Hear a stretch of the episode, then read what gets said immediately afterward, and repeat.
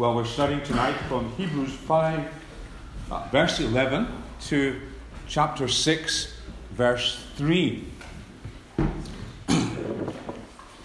uh, imagine that you're going into Mondo's in Coatbridge on a Friday night. It's a nice thought. Uh, you're looking forward to a lovely, juicy steak, nice sauce on it, roast potatoes, uh, you're hoping that uh, after the main, they'll have your favourite sweet on the menu, maybe rhubarb crumble, sticky toffee pudding, something like that.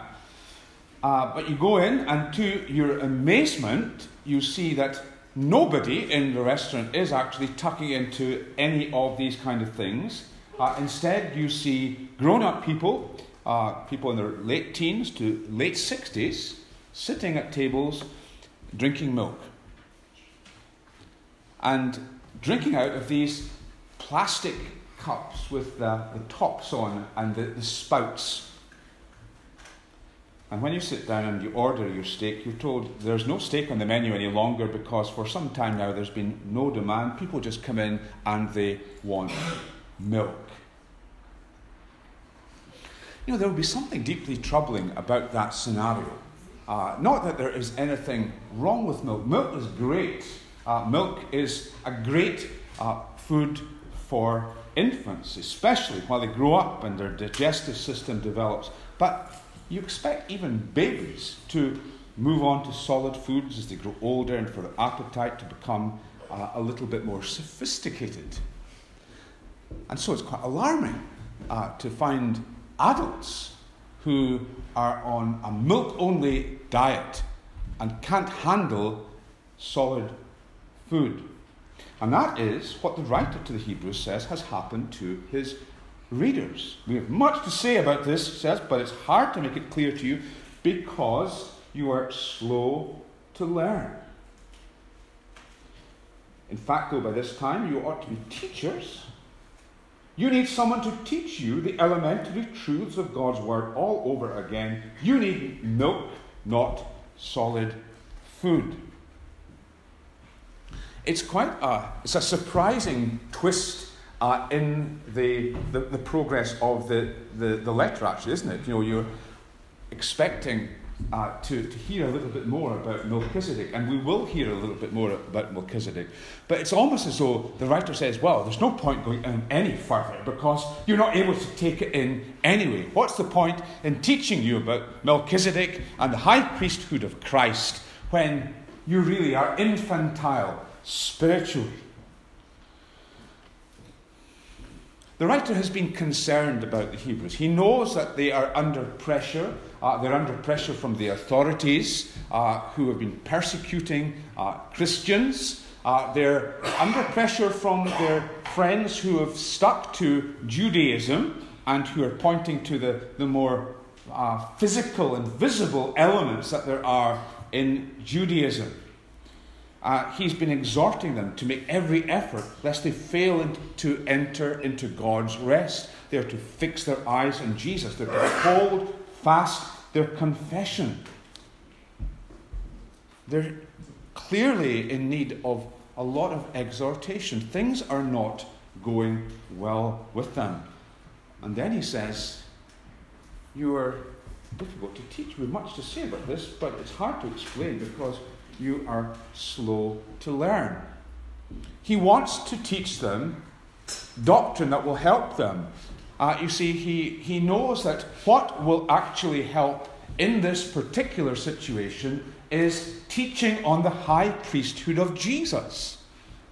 Uh, they need something solid with which to uh, strengthen themselves in the face of opposition. Opposition without and within needs to have a a, a solid remedy. Superficial remedies for life's problems are never enduring. We need to go to the Word and dig deep. And this doctrine would be particularly helpful for them. They need to know that Jesus is sympathetic to those who struggle. They need to know that they can come in prayer to the Lord Jesus Christ. And out of his great resources, he will strengthen them and bring them grace in their time of need. But that's involving engagement with the Bible. And sadly, the readers have no appetite for that kind of work. And it's a deep tragedy that this should be the case. We're going to look at the nature of this tragedy and then uh, the objective of spiritual maturity and what that uh, is like, what that looks like. And then the question of how we make that progress, how we move on to maturity. When the writer speaks about their spiritual immaturity, he says two things essentially about them. He says that, first of all, they are slow to learn, and then secondly, he says they have a juvenile appetite.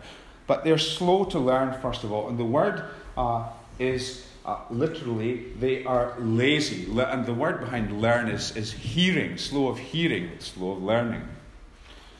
The slow word, the slow part, is a word that was used to describe uh, the numbness in the limbs of an animal that was sick.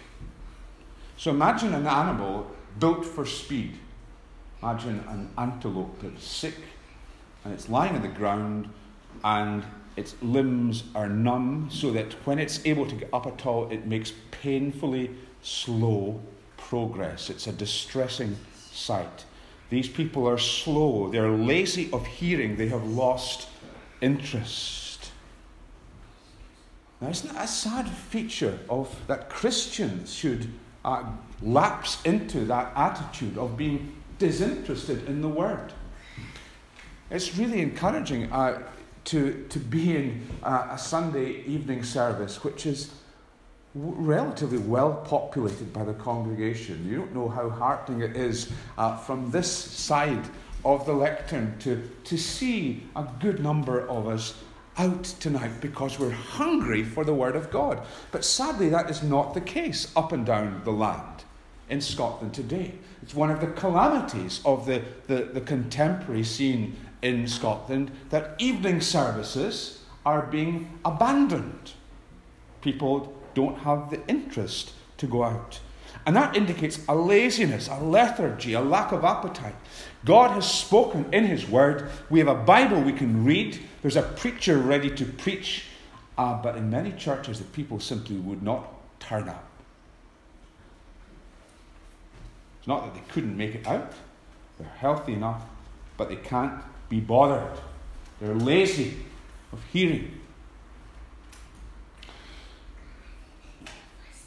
Some of you uh, men who aren't into cooking may be in the fortunate position of having uh, a wife who cooks up meals for you when she is away for a few days. I hope that this isn't a totally fictitious illustration.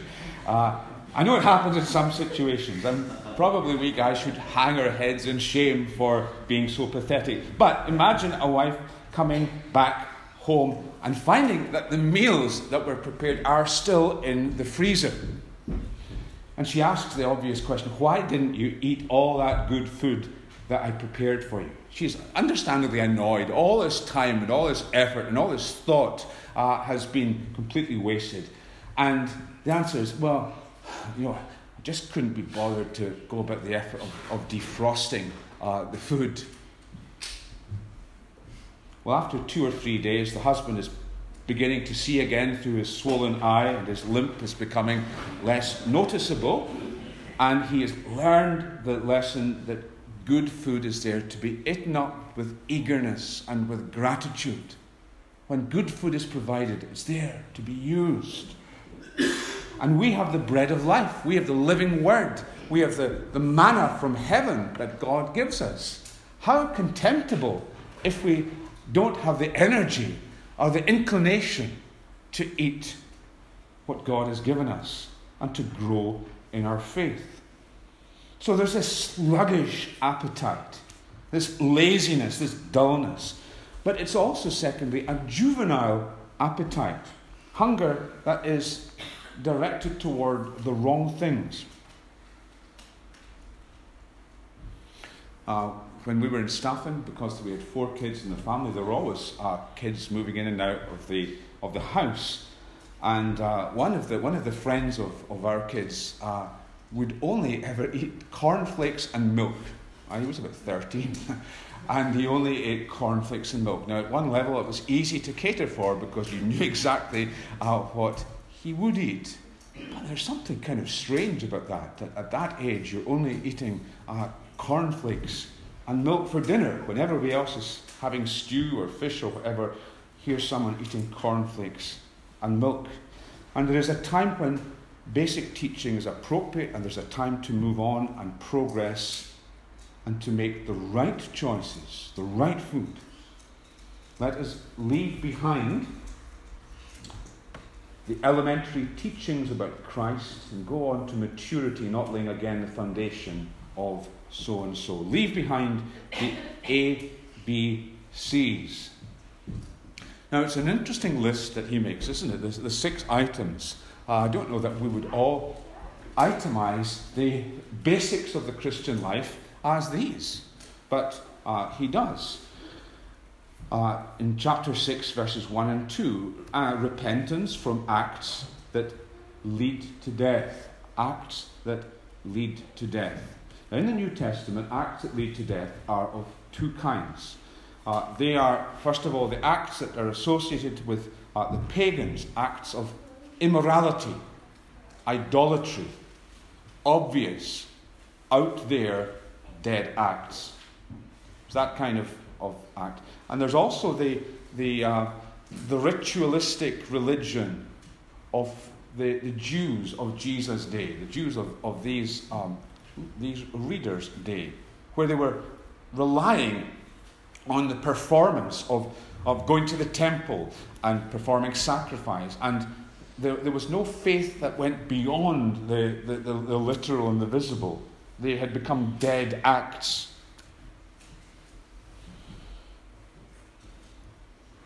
And in our modern context, it means that we learn right at the beginning that we need to turn uh, away from two things. We need to turn away from irreligion, okay, so the, the, the immoral lifestyle, the life of license, of, of uh, living by nobody's rules but my own. But also, we need to turn away from formal religion, you know, just going, going to church, giving my 50p a week in the offering, uh, giving to charity. That reliance on good works, dead works, because they don't have faith in a Saviour behind them. We repent, we turn away from these dead works. And faith in God is the positive act of trusting instead of these things in what God has done for us. So we turn from acts that lead to death, and instead we turn to the living God and His Son Jesus. Instructions about uh, baptisms. It's interesting, the plural word, baptisms, it's literally cleansings, but if we think of it as baptisms, it can mean a number of things. Baptisms, the, the, Jews performed baptisms when people came as proselytes into Judaism, they were baptized. John the Baptist had a baptism uh, for repentance, but John was uh, before Christ and the cross and the resurrection. And then there was the baptism that Jesus gave his disciples uh, in the name of the Father and of the Son and of the Holy Spirit. And there was some confusion in the early church. And you remember uh, in Acts 19, verse 1, there's an example of some Christians uh, confused over baptisms. Came about while Apollos was at Corinth. Paul, having passed through the upper country, came to Ephesus and found some disciples, and he said to them, Did you receive the Holy Spirit when you believed? They said to him, No, we have never even heard whether there is a Holy Spirit. So, it's a strange baptism if uh, no instruction about the Spirit and no experience of the Spirit has been given. He said, Into what were you baptized? And they said, Into John's baptism. They needed to learn to distinguish between uh, baptisms. The baptism that John had administered uh, was for the period before Jesus. Jesus' uh, baptism signifies uh, a rising to new life, the water of regeneration. It's now baptism in the name of God, the Father, Son, and Holy Spirit. The laying on of hands signified the imparting of the Holy Spirit. Uh, it seems in the early church it was often associated with baptism, associated with the setting apart of men for ministry. The resurrection of the dead and eternal judgment were basic teachings on the last things. We've got an example in 1 Corinthians 15 of people who were confused about the last things, people who were uh, denying a future resurrection, saying that the resurrection had already come. Basic Christian teaching that needs to be nailed down at the beginning. Essentially, there's three categories amongst the six. Uh, we're to move on from teaching that's basic to Christian conversion, uh, faith and repentance. We're to move on from teaching about the church and the sacraments. We're to move on from fundamental doctrinal beliefs like the resurrection from the dead and that there is going to be a final judgment. Not that these aren't important, but there comes a time when we can take them as a given and we can build on what we now all know and we all uh, assume one another understands. Why did the Hebrew Christians fail to move on? Well, there was this laziness, this moral, this lethargy, and it was also a juvenile appetite, like, like the, the teenager who eats only cornflakes and milk. They were attracted to things which fascinated them because they were related to Judaism. And especially at this time, that there was a, there was a branch of, a kind of radical branch of Judaism uh, that lived in community by the shores of the Dead Sea. I've heard of the Dead Sea Scrolls, uh, manuscripts that helped us to, to get back to some of the early uh, writings of, of Isaiah, got closer than we had before to the original copies of some of the Old Testament writings. And this was a group called the Essenes. And this group was marked out by uh, their interest in angels. They had some speculation of the end times. They believed that there would be two messiahs coming. Uh, they were into ceremonial washings. Now, this is going on at around the same time. And it's the kind of stuff that sounds, well, interesting, you know. And Christians, the writer is saying, are to be sure and certain about the fundamentals and not to be drawn away by things which are fascinating but speculative. On a Wednesday night, we're looking at this really good booklet, which is incredibly straightforward. It's called Just for Starters. And that's a really good name because it, it's going through some essential Christian doctrines. Just for starters. And it enables us to, to really wrestle with what uh, these key doctrines are saying so that we all understand what we believe as Christians. It's just for starters. And of course, the assumption is then that we move on uh, to build on top of these things. Not moving on to endless speculation, because that's actually a sign of immaturity. If I, if I really wanted to, to make sure that this church would be packed out, maybe not on a, on a Sunday evening, that would be a bit adventurous, but on a Sunday morning, the, thing, the way to do that uh, in, in the, the, contemporary scene would be to, uh, to have a sermon series on signs of the end times.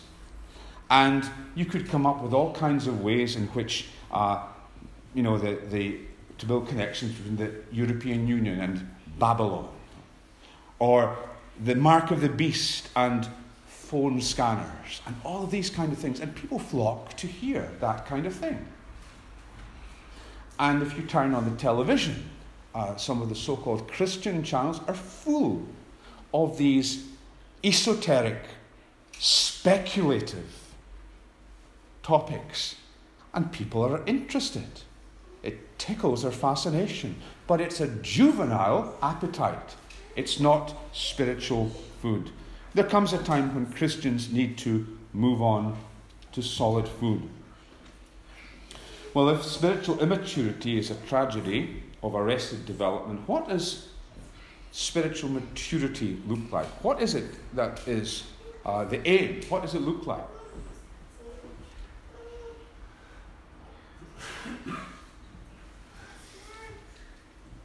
Ephesians 4 11 to 16 uh, gives us a good place to see what it is to, to no longer be infants, but to, to grow up.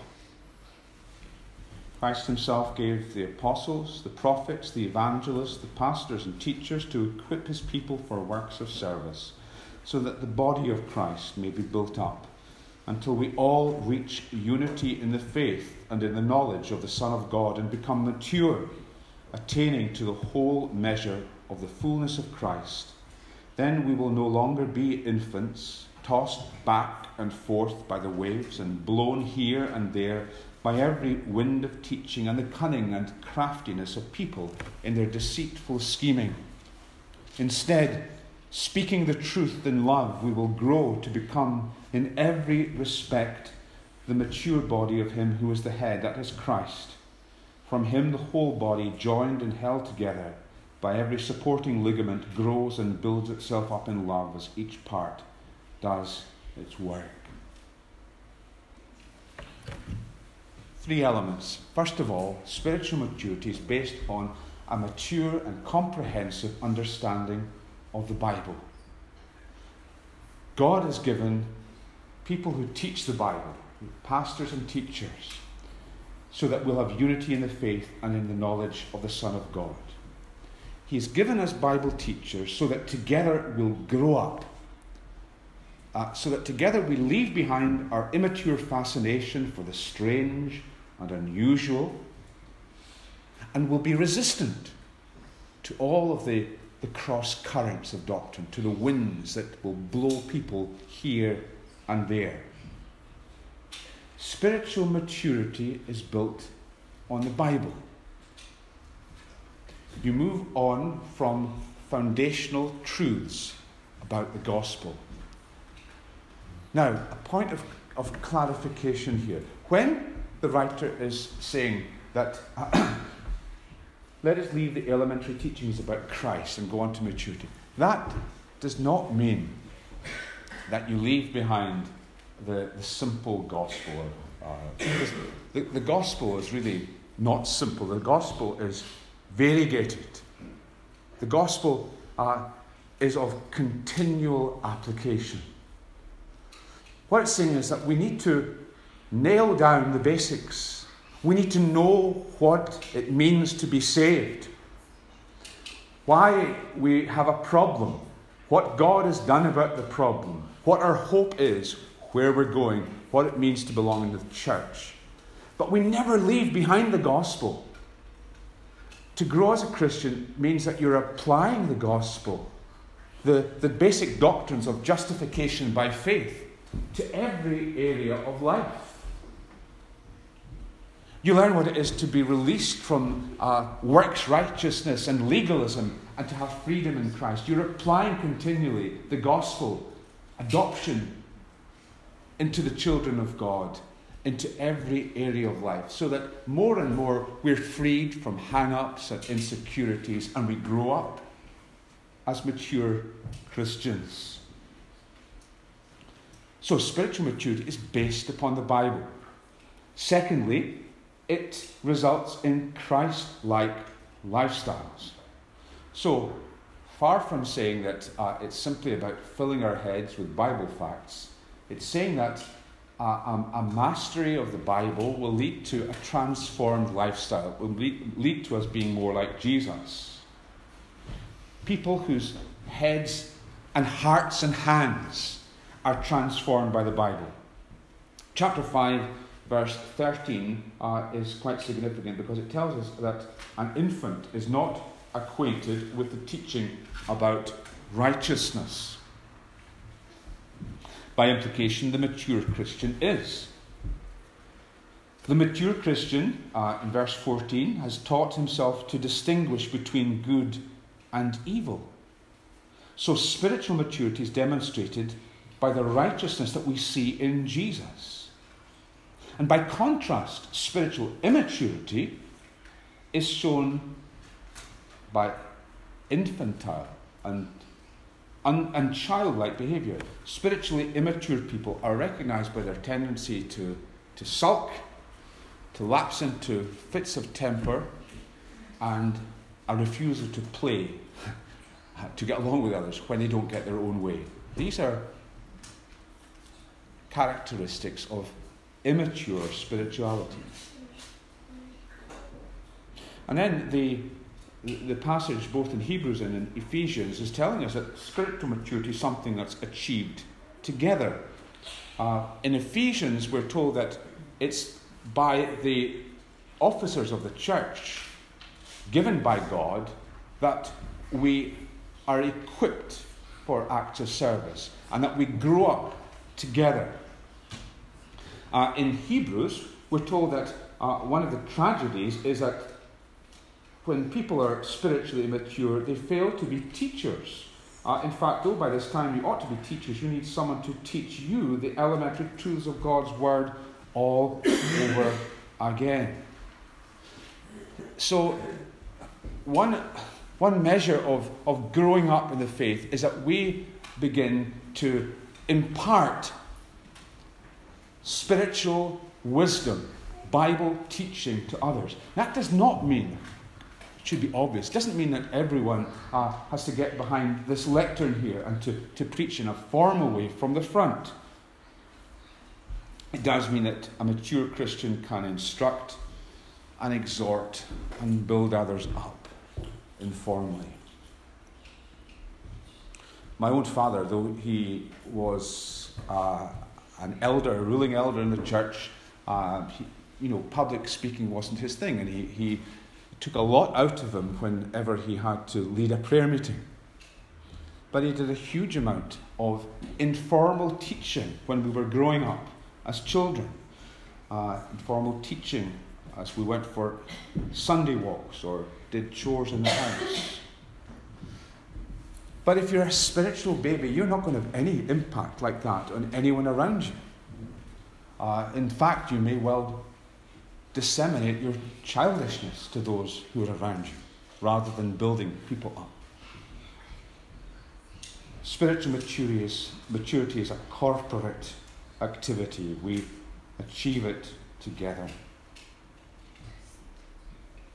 These are the characteristics of spiritual maturity. How do we make progress? How do we move towards that end? And we see that in seed form in verse 12.